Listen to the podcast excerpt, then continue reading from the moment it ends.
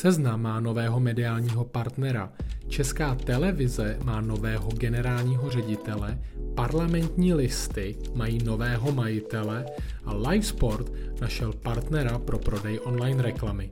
Tohle jsou Media Feed News, novinky ze světa médií.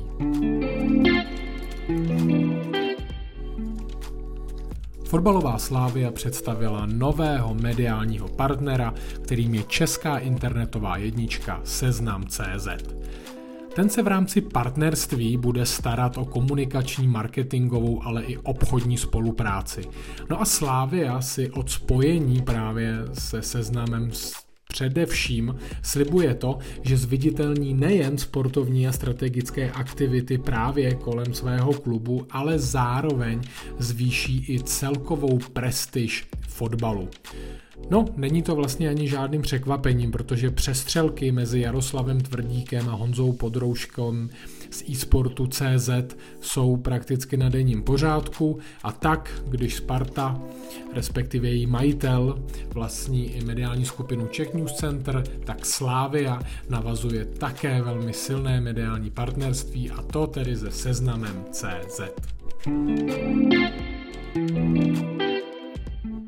Parlamentní listy mají nové většinové majitele a ten většinový podíl získali herní vydavatele a už vlastně i, dá se říct, etablovaní mediální podnikatelé Marek Španěl a Slavomír Pavlíček.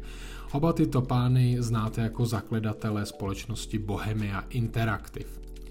Jak jsem tedy řekl, koupili většinový podíl v serveru parlamentní listy.cz, mají zhruba přes 70% a koupili to od společnosti Synod, kterou vlastní podnikatel Ivo Valenta.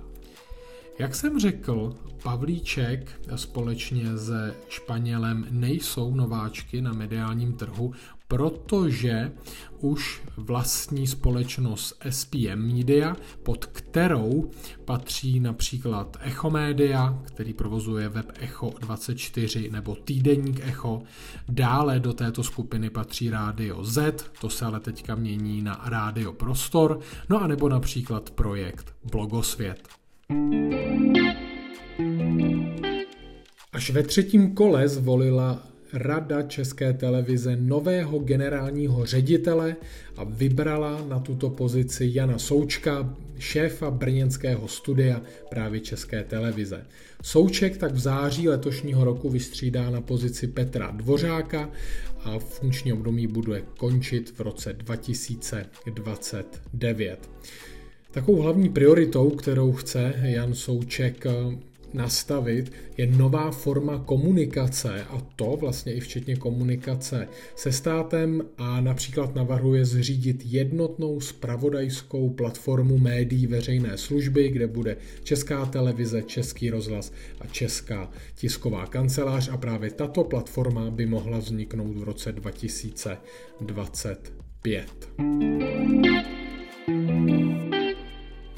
Mediálním zastupitelem pro prodej reklamního prostoru v České republice se pro společnost Live Sport stala společnost Dignity, která vlastně združuje Tiskaly Media, Arbo Media.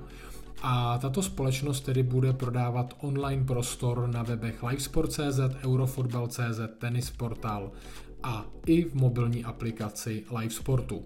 Co je zajímavé, je, že návštěvnost společnosti Livesport nebyla dosud oficiálně měřena a to se taky změní, protože tato společnost bude zařazena do měření do aplikace NetMonitor, takže budeme mít nějaké oficiální čísla o její návštěvnosti a ty odhady toho celkového počtu zobrazení stránek se pohybují kolem 380 milionů měsíčně, což znamená, že ten prostor k prodeji, který bude Dignity mít k dispozici, je přes 1 miliardu reklamních impresí.